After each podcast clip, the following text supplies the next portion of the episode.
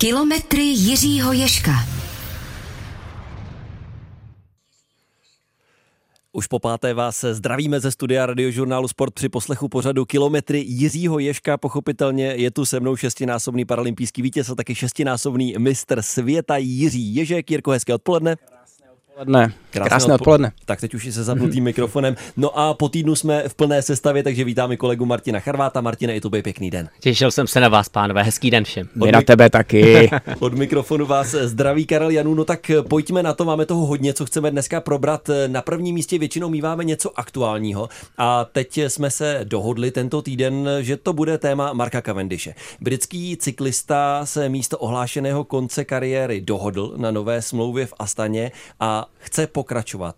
Jirko, co na to říkáš? Já jsem strašně rád, protože Mark Cavendish je podle mě jedna z ikon současné cyklistiky. A po 17 letech profi pelotonu, 162 profesionálních vítězstvích, po tom, co prožil kariéru v T-Mobile, v HTC, v Omega Pharma, v týmu Sky, vlastně v těch nejdůležitějších týmech, tak teďko vlastně zakotvil v kazachstánské Astaně, kterou vede mm, vlastně Vinokurov. Alexander Vinokurov, děkuju, a to je takový kladno mi přijde, jako v té profesionální cyklistiky. Tam se prostě scházejí ty nejlepší závodníci a uh, Všichni víme, že Mark Cavendish, nebo aspoň my, kteří sledujeme cyklistiku, tak uh, má obrovský sen. Poslední sen, který mu asi chybí, nebo možná ho nutí ještě pořád trénovat a jezdit na kole. Uh, on by chtěl vlastně vybojovat 35. vítězství v etapě na Tour de France. Má rekord, společně ho drží s Eddie Merksem, což je taková největší ikona té historie cyklistiky a mají společně 34 vítězství hmm. a jemu chybí to jediný vítězství, aby se osamostatnil na tom eh, vlastně piedestálu etapových vítězstvích na Tour de France. A protože ten tým Astana ho angažoval právě proto, aby mu tohle to umožnil a loni se mu to nepodařilo, nebo na té letošní Tour de France mu to nepodařilo, protože měl, uh, byla to sedmá etapa? Tuším, že osma, někde tam. Osmá, někde osmá etapa letošní tour, osmá ještě. etapa, už jsem to tady dohledal. Uh, měl pád, zlomená klíční kost. Uh, on totiž letos na jaře vyhrál etapu na Giro a vypadalo to všechno, že právě je ve formě a že by se mohl vrátit uh, k tomu, aby vyhrál to svoje 35. vítězství. Bohužel zlomená klíční kost a vypadalo to, že to bude smutný konec kariéry nakonec se dohodli s Alexandrem Vinokurovem, rodina ho přemluvila, Alexandr ho přemluvil, Dimitri Fotfonov, jeho, jeho vlastně uh, sportovní ředitel a všichni mu chtějí umožnit příští rok tohleto vybojovat. No všichni, soupeři samozřejmě ne, takže teď se dostáváme k tomu, jestli na to Cavendish ještě má. Samozřejmě, jak si zmínil, vyhrál závěrečnou etapu na Giro, ale má Cavendish na to porazit Philipsena v té jeho formě. Když si vezmeme, že loučící se Peter Sagan s tou uh, silniční cyklistikou vlastně byl relativně dost daleko, když si vezmeme, že nějaké čtvrté, páté místo vzhledem k tomu, co Sagan zajížděl v těch eh, svých nejlepších letech, pro něj vlastně na letošní Tour de France v, dojezde, v dojezdech těch etap eh, nebylo tak zajímavé. Já si myslím, že na to má. Normálně to řeknu, protože uh, my už máme totiž s Cavendishem jednu zkušenost. V roce 2017 uh, už to vypadalo, že začíná ten jeho strmý pád vlastně z těch výšin. Uh, byl mu diagnostikován Epstein-Barr hmm. virus, což je takový těžký onemocnění pro takový vlastně rozklad toho sportovního organismu, uh, velký trápení pro každého sportovce, který ho to postihne. Vypadalo to, že bude muset s tou profesionální cyklistikou končit. Uh, měl depresi, měl prostě problémy. Všichni jsme to viděli v tom jeho filmu filmu, v dokumentu na Netflixu, kdo to neviděl, tak eh, doporučuji se na to podívat. A on přesto, přes tohle všechno se vrátil do té největší formy. Patrick Lefevre z týmu Decanic Quickstep mu dal šanci, nedal mu ji zadarmo, dal mu ten nejnižší plat, který může mít, což pro takovouhle hvězdu, jednu z největších hvězd cyklistiky, muselo být těžký jako šáhnutí si na vlastní ego.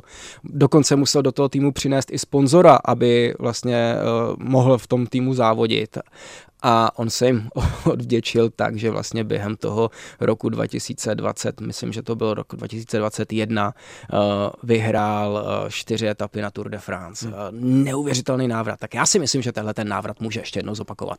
Já si myslím, že mu to klidně může vít. Vidím to úplně 50 na 50 a jenom tady chci navázat na to, co Jirka říkal. On opravdu letos na té tour byl na dobré cestě. On vypadal v těch dojezdech výborně. Byl šestý, pátý v té sedmé etapě předtím, než v osmé etapě spadl, tak dojel dokonce druhý a ještě tam měl nějaké potíže s řetězem, kde Bůh ví, jak by to dopadlo. Na kdyby se nehraje, vím. Ale on, Mark Cavendish, mi vždycky přišel, že je úplně jiný druh sportera než třeba Peter Sagan, kterého Martine ty si zmiňoval.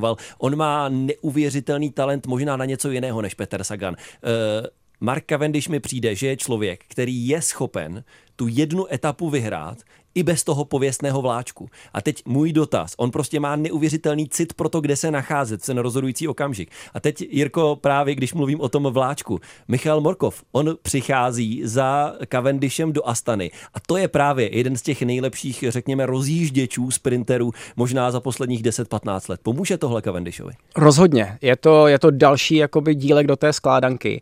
A já navážu na to, co jsi říkal o, o samotném Marku Cavendishovi. On sice bude mu 40, je mu nějakých 38 příští rok, ale on je duchem v té hlavě. Je to pořád ten kluk, který miluje cyklistiku, který pro ní udělá maximální množství tréninku, při těch závodech je schopný jít za svoje limity a on je přesně ten, který může překvapit že mm, všichni už by ho odepisovali a on se tam najednou v tom sportu zjeví a pokud bude mít dobrý den a pokud bude mít k sobě Marka Merkeva, tak může porazit i toho Philipsona. Já si myslím, že pořád tady zapomínáme, zapomínáme na to, jak silná ta současná generace už je, jo? že opravdu Philipsen, to, co dokázal na letošní Tour de France, bylo naprosto úžasné mm-hmm. a uh, Kromě něj se samozřejmě budou ukazovat další a další a další. Budou se ukazovat další sportéři a Cavendishovi ty roky přibývají. A ve sportu si myslím, že je to o to těžší, než kdyby měl vydržet nějakou vytrvalost. Ale on opravdu musí vyvinout tu sílu, tu výbušnost, kterou mají především mladí cyklisté. Já vím, Martine, ty, ty, ty nás tady kotvíš jako Trochu to naše jo. nadšení a to je dobře, to je dobře, ale i kdyby to nevyšlo, tak pořád uh, ten jeho návrat, nejenom pro tým Astana, ale pro tu cyklistiku je strašně důležitý. Uh, to, že on ještě o ten jeden rok budou mít fanoušci komu fandit. A ono i pro ten rozvoj i těch sportérů z těch konkurenčních týmů je strašně důležitý, když takováhle persona v tom závodě je. Právě to říkal nedávno Dimitri Fofonov, což je právě pro Alexandra Vinokorova jeden z hlavních eh, sportovních manažerů, který potom s těmi závodníky jezdí po těch závodech. Tak, a je to taky bývalý profesionál. Tak on říkal, že pro něj ten návrat Marka je ještě o rok prodloužení vlastně toho developmentu celého týmu, že on tam působí i jako takový nepsaný lídr, mm. že ti mladí závodníci na něj zírají dívají s očima do kořán na každém tréninku, co on v tom věku je schopný uh, pro tu cyklistiku dělat. A já si myslím, že už jenom proto jsem rád, že Cavendish se vrací. Já to uzavřu jenom myšlenkou, že jedna věc je jasná, on nevyhraje na Champs-Élysées, protože příští rok eh, Tour de France netradičně nekončí v Paříži, ale v Nice. Je to kvůli tomu, že Tour bude velmi blízko uh, olympijským hrám, které se budou konat v Paříži a prostě organizátoři se rozhodli, že to takhle logisticky bude jednodušší, takže to je ta jedna možnost, o kterou Mark Cavendish přišel, ale těch dalších etap určitě tam pro sportéry na Tour de France bude dost.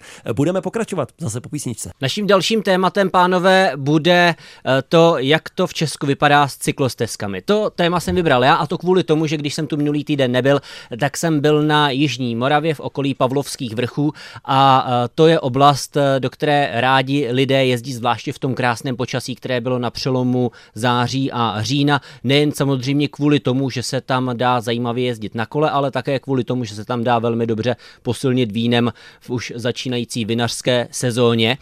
A musím říct, že ať jsem tam trávil čas eh, povětšinou v autě, tak se vůbec nedivím lidem, kteří jsou tam naštvaní, protože zatímco jsou tam poměrně zajímavé stezky, třeba nějakými bučinami, lesy a podobně, eh, tak když si vezmu například eh, silnici z Dolních Věstonic do Pavlova, která byla obsypána zleva, zprava cyklisty, samozřejmě jedoucími eh, v protisměru, tak když tam mezi nimi měl projet autobus, tak já být tím cyklistou, ať jedu jedním nebo druhým směrem, tak si vyloženě bojím, protože eh, některé situace, některá místa, která jsou značená jako cyklostezky, ale vedou po běžných komunikacích, tak to mi přijde vyloženě problematické. No máš pravdu, Martine, zrovna tohleto místo, které je vlastně jako pro mě ikonickým lákadlem, kam na Jižní Moravě přijet na kole, už právě i s tím folklorem toho, toho té vinařské kultury a tak dále,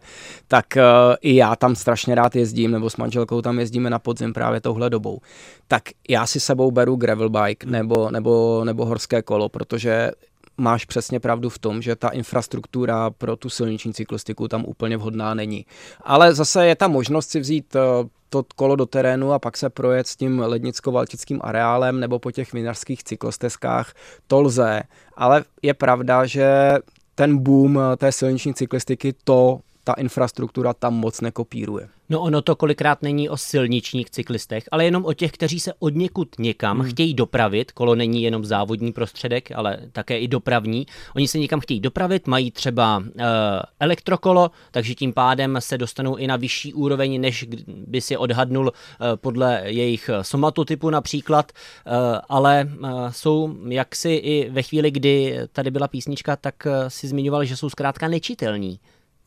Tady je asi možná na prvním místě taky potřeba říct, že když říkáme cyklostezka, tak eh, často se nad tím opravdu se pod tímhle pojmem myslí ta stavebně oddělená. Prostě to je otázka infrastruktury. A myslím, že vlastně všichni bychom se asi shodli, že tohle by bylo nejlepší. Já ano. myslím, že by se na tom shodli chodci, že by se na tom shodli cyklisté, že by se na tom ostatně shodli i řidiči, kterým třeba někteří cyklisté překážejí. Eh, oni asi tu situaci, ti řidiči autobusu Martine, nevnímají zrovna v tomhle úseku, který ty si popisoval o moc pozitivněji, než ty si to vnímal třeba v tu chvíli eh, ze strany řekněme, člověka, který tam buď je na kole, nebo si to dovede představit, jaké by to tam bylo. Eh, je třeba taky říct, že situace není všude takhle špatná, že se let kde zlepšuje, že ty cyklostezky v eh, Čechách, na Moravě a ve Slesku vznikají, že je to skvělé. A je samozřejmě to asi na prvním místě otázka peněz, někde je to otázka taky místa, ne všude se ta cyklostezka vejde. A druhá věc, a to je úplně něco jiného, potom je, jak ta cyklostezka vypadá ve městě a jak vypadá někde mezi městy. No, ty, Jirko, kolikrát jezdíš právě právě na silničním kole. A když máš cyklostezku, eh, třeba 4 metry, 3 metry, 2 metry vedle běžné komunikace, využiješ tu cyklostezku anebo pojedeš po té komunikaci, kde třeba vidíš dobrý asfalt? Jak říkají bratři Slováci, aj aj, jo, jde strašně o to, eh, jak ta cyklostezka je dlouhá, jestli ji znám, protože těžko v kraji, kde jsem třeba poprvé jedu po silnici a najednou si všimnu, že vedle vede dalších 500 metrů cyklostezka a pak se to zase vrací na silnici, tak je asi jako pro mě zbytečný na těch 500 metrů vlastně uhýbat eh, z té silnice a motat se mezi chodci eh, nebo mezi cyklisty, kteří jedou s bandaskou do práce. Jo.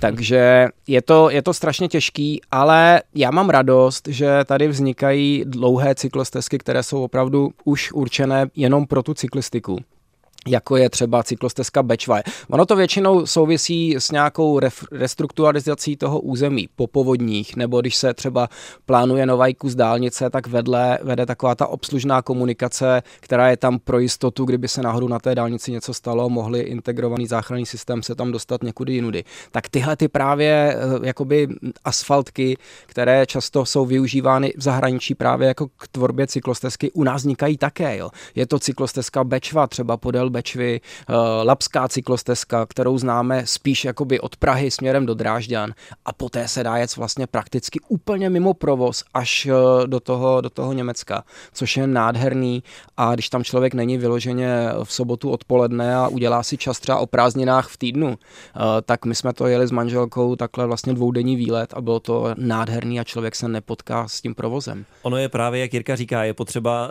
se, jako u všeho, je potřeba přemýšlet, co je za den, den, co je to za cyklostezku a co zrovna člověk od toho daného cyklovýletu v uvozovkách čeká. Člověk na silničce, který si chce jet nějaké tempo nebo nedej bože nějaké intervaly, tak by byl šílenec, kdyby vyrazil, teď to řeknu na konkrétním příkladu, v sobotu odpoledne přes Stromovku k Vltavě. To by byl blázen, byl by nebezpečný všem kolem sebe, byl by z toho nešťastný, nebavilo by ho to, byl by na 3 metry široké cyklostezce, kterou by v tu chvíli sdílel s malými dětmi. Je skvělé, že tam jsou, s rodinami se psy, je skvělé, že tam jsou zbruslaři, je skvělé, že tam jsou s lidmi na kolečkových lyžích dokonce, kteří mají hůlky a ti jsou obzvlášť nebezpeční, když mají třeba sluchátka. Je prostě potřeba eh, mít respekt ke všem ostatním a prostě u toho přemýšlet. Ten selský rozum si myslím, že tady je absolutně zásadní, protože tak jako Jirka, když vyrazí a chce jet rychle, tak ví, že nemůže v tu chvíli o víkendu překážet někomu na cyklostezce. Tak zase někdo s malými dětmi, kdo se vydá prostě, eh, řekněme, někam po frekventované silnici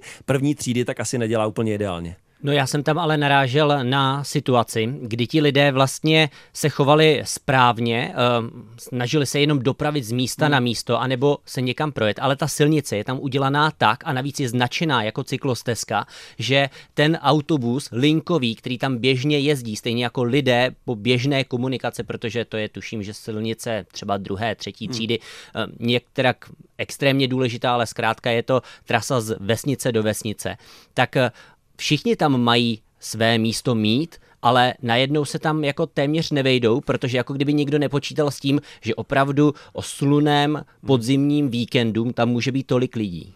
To naprosto souhlasím a právě proto jsem říkal, že je mi trošku jako záhadou, proč zrovna v tomhletom kraji, který je hodně jako cílený i na tu turistiku, tak eh, se na tohle nemyslí, protože, jak jsem říkal na začátku, je tam spoustu krásných cyklotras eh, mimo asfalt eh, v těch, v těch vinicích a v tom lednicko-valtickém areálu na té Jižní Moravě.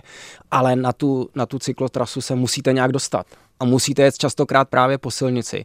A to jsou opravdu jako nebezpečné momenty a myslím si, že na tom kole něco jsem zažil a něco umím. A já z toho nemám dobrý pocit, když, když mám jet třeba pět kilometrů, abych se dostal na, někam mimo, mimo silnici po jedné z hlavních komunikací na té Moravě a jedu tam s manželkou a s kamarády, kteří třeba nejsou tolik zkušení. Mm. Takže tohle to je určitě na zamyšlenou té samozprávě, která to tam uh, řídí. Je to tak, mně přijde, že je to let, kdy taky administrativní rozhodnutí rozhodnutí toho, co třeba i to dané město nebo vesnice nebo kraj chce vnímat jako cyklostezku. Mě loni úplně šokovalo, když ve městě, ve kterém žijí moji rodiče, jsem jednoho víkendu za nimi přijel a tam na hlavních průtazích, na hlavních eh, silnicích skrz to město, najednou uprostřed byl v takových 15 až 20 metrových rozestupech nakreslený uprostřed toho pruhu piktogram kola ale nebyla tam ani ta čára jako ta, ta taková nesmyslná, nebezpečná po straně. Ne, jenom jako doprostřed těch pruhů. Někdo takhle nakreslil kolo, kolo, kolo, kolo. Já jsem vůbec nepochopil, co to znamená. A říkám si, jestli třeba tohle někdo někde vykázal jako cyklostezku, tak potěž pámbu. No je to, je to, tohle je smutný a ono se samozřejmě pořád uh, jsou tady dva termíny, cyklostezka a hmm. cyklotrasa. Ta cyklotrasa častokrát je značená i přes ty frekventované silnice, protože prostě od někud někam se ten cyklista musí dostat. A to si myslím, že právě tvoří ty konflikty. Uh, to, že je něco nastříkané na silnici, tak eh, jako respektující řidič eh, to pochopí a asi třeba bude vnímat to, že tam bude větší provoz eh, cyklistů. Nicméně toho cyklistu to neochrání. Jo. Takže prosím vás, pokud budete vyrážet někde ve velkých městech na tyhle ty průtahy a bude tam nastříkaný piktogram kola, tak se tam ne, nemůžete cítit úplně bezpečný a spíš eh, já bych opravdu hledal ty postranní uličky, jak se z toho města vymotat. No ještě zrádnější je, když je tam mezi tím přerušovaná čára anebo plná čára, protože teďko jsem byl jako spolujezdec v autě a dostal jsem dotaz, jestli když je tam plná čára, takže ho vlastně nemusí objíždět ten člověk tím obloukem metra a půl, eh, jak je teď od tohoto roku, tuším, že v zákoně nedokážu to přesně datovat, ale že vlastně to působí jako celistvě plná čára, přes tu se přeci nejezdí, tak tím pádem není potřeba metr a půl, ne? Hele, vždycky to bude o respektu eh, jak eh, cyklistů k řidičům, aby třeba zbytečně nekomplikovali provoz eh, těm automobilům, tak naopak samozřejmě řidičů automobilů k cyklistům úplný souhlas. Já jenom velmi rychle z dnešního rána byl jsem se projet a je prostě silnice do Rostok, která vede směrem dolů. Já tam jedu na kole dneska s větrem v zádech, jelo se mi krásně, jedu rychle. Jedu vlastně maximální povolenou rychlostí v tom eh, úseku a předjíždějí mě auta v té, v té vsi nebo v tom městě, protože prostě jsem cyklista a oni mě prostě potřebují předjet. Předjíždějí mě nebezpečně, předjíždějí mě přes křižovatky a navíc najede, dojedeme nakonec a tam je semafor, já to vím, že v těch esíčkách dolů je to teď střídavě. Eh, dojedu tam tam všichni stojíme na semaforu a oni si vůbec nepomohli a v tu chvíli projede jiný cyklista, který tím semaforem projede na červenou, všechny předjede a jede dopředu. Tohle prostě není nic, my tady nechceme útočit na řidiče aut a neříkáme, že cyklisté jsou skvělí. Nejsou. Všechno jsou to lidé. Navíc většina z nich, jako my tři, co tu sedíme, jsme zároveň chodec, zároveň cyklista a zároveň řidič automobilu. Je to jenom, jak Jirka říká, o tom vzájemném respektu. Souhlasím.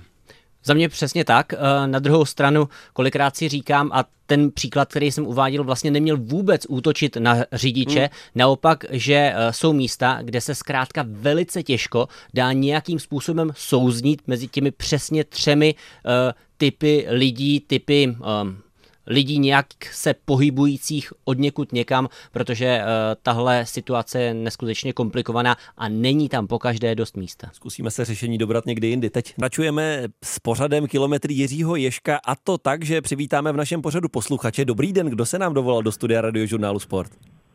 Dobrý den všem, Jirka. Jirko, vy jste měl dotaz, povídali jsme si spolu během zpráv, tak povídejte. Tak já to uh, vezmu ještě rychle. Tak jezdil jsem na kole přibližně 11 tisíc za rok a uh, letos uh, v květnu jsem spát špatně a zlomil jsem si nohu blbě. Mm-hmm. A uh, už teda jako mám dovoleno od doktora, že můžu jezdit, ale hlava mi to nedovolí. Jo? Šel jsem se nafouknout, navoskovat řetěz a říkám, že si jdu sednout a hlava ne, prostě nemůžeš. Je na to nějaká pomoc, rada?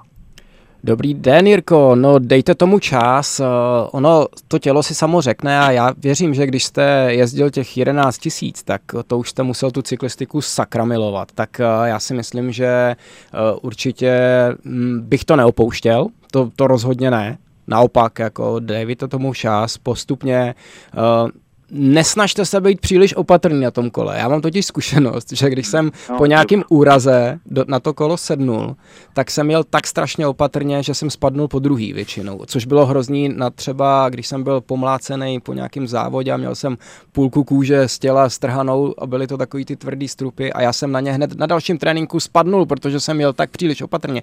Dělejte všechno jako předtím a ono ta hlava povolí. Jasně. Děkuju. Jirko, my moc, děkuji, my moc děkujeme a. za zavolání, ať se vám daří 11 000 kilometrů, já to ještě jednou chci zopakovat smekám, to se mi nepovedlo ani za dva roky po sobě tohle najet, tak já eh, opravdu věřím, že, jak říkal Jirka, no, že, že čas vám pomůže a že si k cyklistice zpátky najdete cestu. Děkujeme moc, mějte se. Naslyšenou.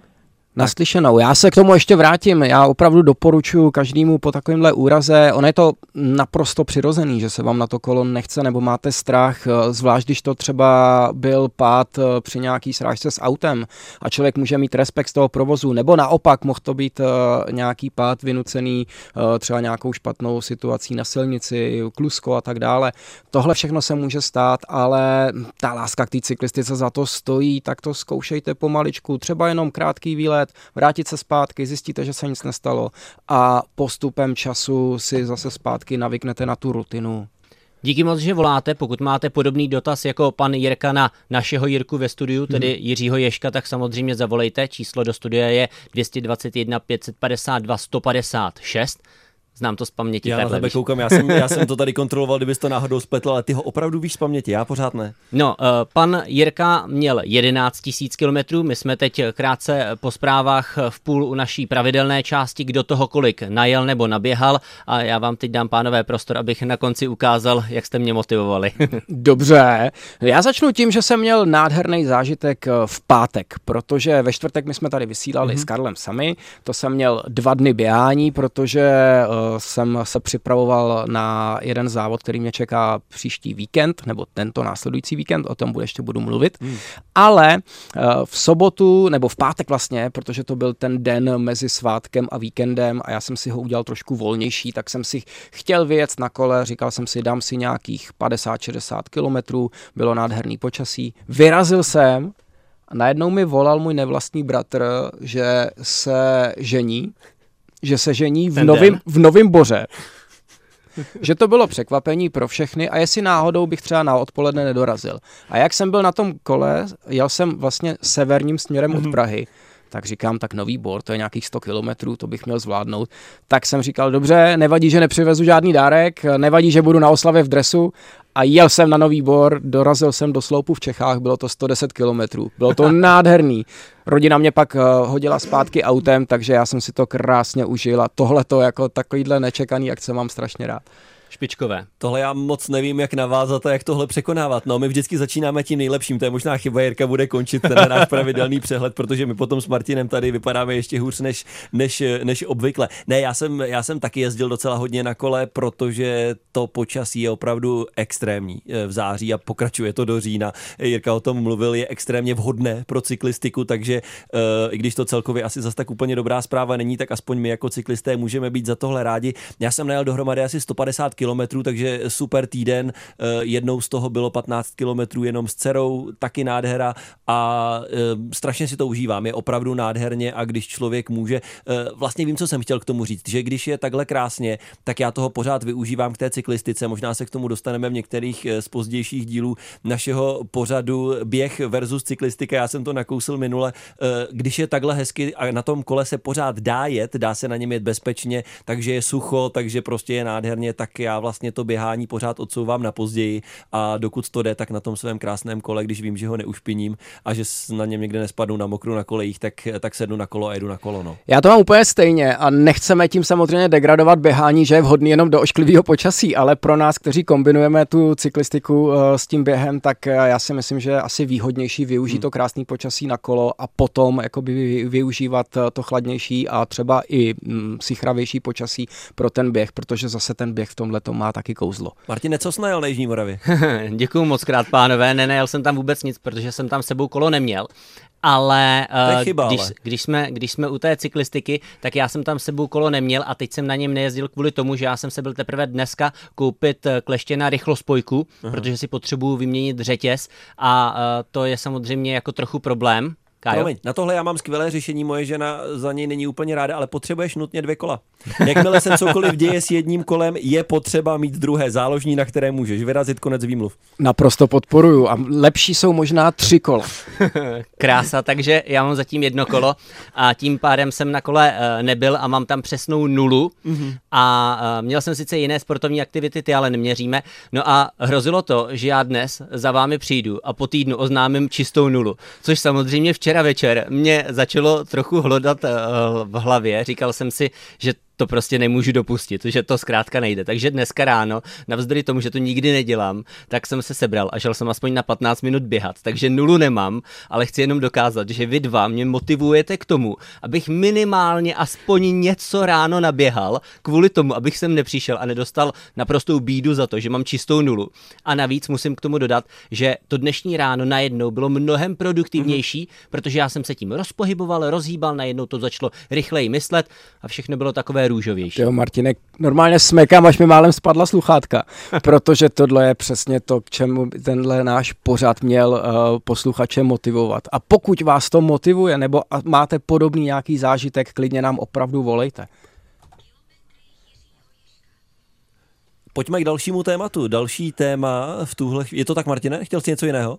Myslel jsem si, že si dáme písničku, ale můžeme k dalšímu tématu samozřejmě. Eh, tím dalším tématem jsme dnes zvolili eh, takový problém, který podle mě má velká část lidí, kteří běhají na delší tratě, a sice jak jíst a pít za běhu. No a to je téma, které si myslím, že stojí za probrání, protože já třeba tenhle ten problém nemám. Nemáš? Nemám. Tak já kdybych se napil, když běžím, tak uh, po dalších 100 metrech najednou končím protože prostě se mi to tam začne všechno obracet a pak se začne víc věcí obracet ve mně. A já právě tenhle ten problém nemám, protože nemám žízeň. Je to možná divný. Já nevím, jestli to je tím, že moje tělo už jako po těch letech, po těch, já nevím, téměř 30 letech v tom vytrvalostním sportu už pracuje tak ekonomicky, že třeba tu vzdálenost, kterou já uběhnu, tak hmm. vlastně nemusím pít. Jo. Já běhám maximálně ten půlmaraton, to znamená nějakých 22 kilometrů. A já předtím nemusím jíst, já to většinou běhám ráno na lačno. Nemusím eh, pít eh, při tom běhání, ale samozřejmě logicky musím se napít předtím a musím se napít potom. Ale je tohle téma, já, já z toho mám radost, že jsi to přinesl, protože já vidím eh, při těch akcích běžeckých, ať jsou to závody nebo nějaké veřejné běhy, tak vidím, že spousta lidí pije, což je samozřejmě dobře a já to chválím. Já neříkám, že je správné nepít. Eh, naopak, já bych se to chtěl naučit a proto čekám, že mi poradíte, jak to udělat, když člověk běží a potřebuje si vzít v té rychlosti ten kelímek a většinou já si ho chrstnu do obličeje, takže já si beru čistou vodu, kterou ne moc rád piju, hmm. ale radši si neberu jonťák, protože ještě být ulepený celý v obličeji od jonťáku si nemůžu představit. To mě jako strašně zaujalo, udělám hmm. krátkou vsuvku a odbočku. Na kole piješ, případně kolik piješ? No na kole piju taky málo. Hmm. Já si pamatuju, že i když jsem trénoval jako hodně, tak eh, mě samozřejmě moji výživoví poradci a lékaři strašně jako na mě dbali, abych pil, ale já jsem třeba za 220 kilometrový trénink vypil dva půl litrové bidony hmm. a ani jsem si nedokupoval uh, žádné pití, protože to tělo prostě to nepotřebuje. Ale je fakt, že jsem zase hodně pil předtím a hodně pil potom. Já si myslím, že je správné před tím, eh, než člověk jde na trénink nebo jde na nějaký i ten běh delší, tak by měl ty dvě a půl, tři hodiny před tím závodem nebo před tím startem nebo začátkem začátkem běhu vypít alespoň, alespoň já nevím, půl litru, půl litru tekutin a těsně předtím ještě si hltnout třeba třetinku něčeho, aby mu to, jak, jak se říká, ne, škrundalo v břiše, to což je myslel. hrozně nepříjemný. A já to znám.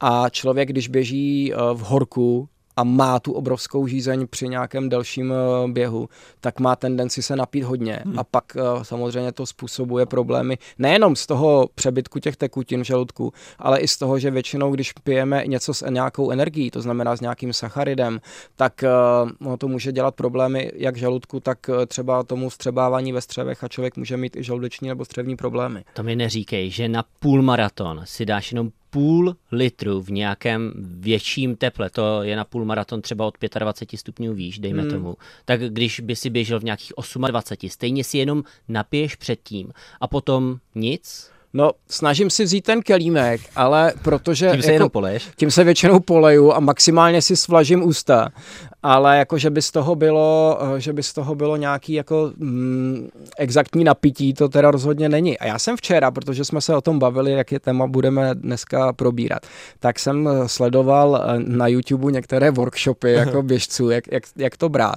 A viděl jsem jako dobrou vychytávku. Schválně, pokud jako patříte mezi běžce a máte za sebou nějaké spoustu už jako let uh, v tomhletom oboru, tak nám klidně zavolejte, jak to děláte. Já jsem viděl, že si člověk člověk veme ten kelímek, vlastně ho jakoby zmáčkne, hmm. udělá si z něj takový pítko a pomalu to vy, vylije vlastně do úst v rámci běhu. Já jsem, já, já zareaguju, já jsem se ptal kvůli tomu kolu, protože já na kole prostě notoricky piju a jím nonstop. Všichni hmm. kamarádi, co jdou občas se mnou, tak se mi strašně smějí, protože já prostě jím a piju pořád. Uh, Nechci ale, Martine, ti od toho utíkat, budeme se bavit hlavně o pití a běhá a, jídle případně, ale hlavně pití A mi to tedy. totiž přijde takové jednodušší na kole, víš? Jo, já vím, je to, je to. Uh, u, u běhání je to horší. Uh, s, s, s kelímky při závodech mám stejnou zkušenost jako Jirka. Tam jako při jakémkoliv rychlejším pohybu ten kelímek je pro mě absolutně nevhodná, na, nevhodná nádoba a nejsem schopen prostě ho bez toho zmáčknutí dostat tu tekutinu uh, do úst a tím pádem taky volil jsem vždycky jenom vodu, abych se polil vlastně vodou a ne něčím ještě k tomu lepkavým. Ale eh, vzhledem k tomu, jak už jsem tady říkal, tak eh, jsem se dostal k běhání takovému víc v terénu, řekněme, tím pádem i pomalejšímu. Tak jsem se dostal ke komunitě lidí, kteří běhají třeba ty traily a běhají delší běhy. A tam je absolutně běžné, že máte buď to běžecký pásek, anebo máte běžeckou vestu. A to je prostě věc, která je pro běžce, který chce běžet eh, hodně na čas, který běží dejme tomu tady nějaký půlmaraton, desítku nebo pětku, tak to je pro něj prostě obtěžující věc, to s tím málo kdo chce běhat. Ale do tady těchto pomůcek, řekněme, ať už je to malá taková vesta batůžek, nebo je to ten pásek kolem pasu, tak do toho se dá dát taková třeba čtvrtlitrová lahvička, jsou speciální, nejsou ani zas tak strašně drahé. No a z té lahve už se pije výrazně lépe. Tam už se výrazně lépe upíjí po malých doušcích, eh, řekněme, a už eh, tohle jsem pořídil, eh, používám to občas, když běžím déle než 10 kilometrů, řekněme, eh, a funguje mi to. Vůbec se mi teda špatně nedělá. A jídlo? jídlo, eh, to, jako ty, ty gely fungují, ale já zas tak závodu, které by byly právě přes tu hodinu jsem neabsolvoval a jako do deseti kilometrů to nepotřebuju, nebo si to dám těsně před. Jako jo, to při tom běhu něco jíst, to, to, to není úplně ideální. No já souhlasím právě s těmi pomůckami, které, které si zmiňoval. Ty malé lahvičky, ať jsou, většinou jsou v páru, že jsou ideální, když je to ten eh, pás bederní, tak si dá člověk ze strany takovou malou lahvičku, nebo jsou vlastně na těch uh, ramínkách to jakoby baťušku nebo té vesty, tak uh, tohle to určitě může vyřešit.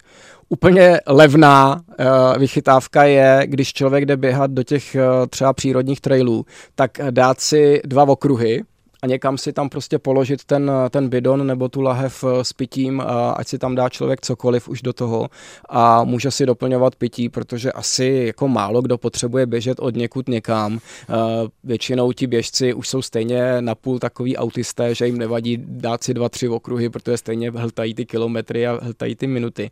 Ale eh, abych se vrátil k tomu, k tomu jídlu, tak tam vůbec, tam třeba já tenhle ten problém nemám, ale řešil bych to samozřejmě těmi gely nebo těmi hodně naředěnými gely. Ono totiž eh, to jednorázové vlastně doplnění té energie je, je dobrý i pro ten žaludek z toho důvodu, že toho člověk jako nesní moc a ten ta trocha té energie vám samozřejmě strašně moc pomůže při tom závodě. No, já jsem tohle téma právě nastavil uh, i kvůli tomu, že já jsem ten zastavovací člověk. Já hmm. i když jdu na procházku, tak abych se napil, tak já si musím zastavit. U toho normálně stojím, piju, potom se rozejdu zase po tom, co dopiju a u běhání jsem to vlastně měl úplně stejně, že když jsem běžel něco delšího, tak eh, já jsem doběhl na tu občerstvovací stanici, tam jsem se zastavil. Chápu, že na nějakém 15. kilometru už eh, člověk si tím pádem trochu podepisuje svůj vlastní ortel, protože rozeběhnout se u nás horších běžců už je potom extrémně složité, ale eh, je to pro mě jediná možnost, protože jak kdybych i potom měl kousnout do toho pomeranče, to jsem myslel hmm. tím jídlem, ne, že by hmm. si tam člověk dal řízek, ale eh, že zkrátka nějaké takové to lehčí jídlo, banán, pomeranč, tenhle ten typ, takže s tím je zkrátka obrovský problém pro mě na trávení, hmm. když jsem v tom pohybu. Hmm. No, hlavně jde o to, že člověk si musí vyzkoušet, co mu vyhovuje. Že když prostě jako člověk potřebuje jíst, napít se kvalitně, na, najíst se něčeho, třeba kousnout si do banánu a nechce to dělat za toho pohybu, tak uh, musí vyzkoušet, jestli zase ty nohy dokáže rozeběhnout. Jo. To je i ten důvod, proč třeba ti elitní běžci nezastavují. Protože není to proto, že by šetřili každou vteřinu. Ono ze stolik času jako tím jedním banánem nebo jedním pomerančem nestratí člověk.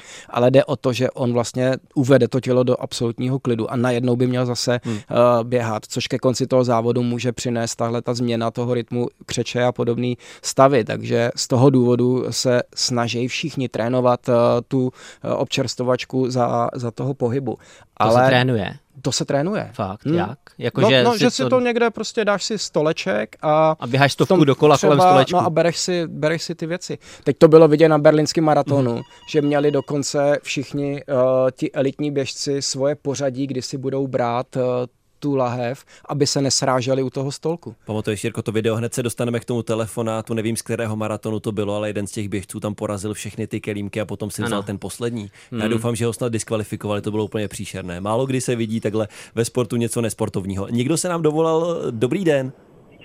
Dobrý den, já vás poslouchám, Tomáš u telefonu, já vás Dobrý den, Tomáši. a chci vám říct takovou úsměvnou příhodu, která se stala mému nejlepšímu kamarádovi, teďka na maratonu, na rajeckém maratonu na Slovensku, tak uh, on je takový člověk, ten můj nejlepší kámoš, který si všechno musí perfektně vyzkoušet, on si nevezme ani ponožky na poprví na ten maraton a tenhle rok udělal chybu na ten rajecký, co se říká, že je jeden z nejhorších, protože já i do vrchu. Mm-hmm. A slyšel někde, že prostě od nějakého vegana, který si dělá ty nápoje sám, ty výživný nějaký, cukrový a tak dále. Aha. No a byl tam, byl tam kokosový mléko tam bylo v tom nápoji a on si to nevyzkoušel, udělal si ho, ale udělal si to z kokosového, z toho hustého mléka. No a na nějakým 30. Eh, kilometru se poprvně poblinkal, potom se na nějakým 35. s prominutím posral, No, to nemůžeme takhle asi no, vyjadřovat ve vysílání Českého rozhlasu, se omlouváme potom na 38. ho už naložili do sanitky a odvezli. No děkujeme, takže, takže, děkujeme za tohle. Děkujeme za to potvrzení toho, že by člověk neměl dělat nic nevyzkoušeného. Na druhou stranu samozřejmě každý si musí projít touhletou zkušeností asi, aby věděl, že už to příště udělat nemá. Děkujeme, mějte se naslyšenou. Mějte se, nashledanou. Díky. Hezký den. No, je to tak, my jsme to tady Jirko už párkrát říkali, říkali jsme to u ponožek, tady to platí dvojnásob, když je to ten závod, tak opravdu nedělat nic nevyzkoušeného, nic, co by bylo poprvé. Já jsem jenom chtěl ještě, Martine, k tomu doříct, když člověku u toho běhu zas tak moc nezáleží, tak si to může naplánovat, tak jako Jirka říkal, buď to, že si tu lahev někde nechá, nebo stačí, že je to tam prostě nějaké pítko, nějaká fontána, tam si na chvilku zastaví, pokud se nebojí, že se potom nerozeběhne, no to je potom problém.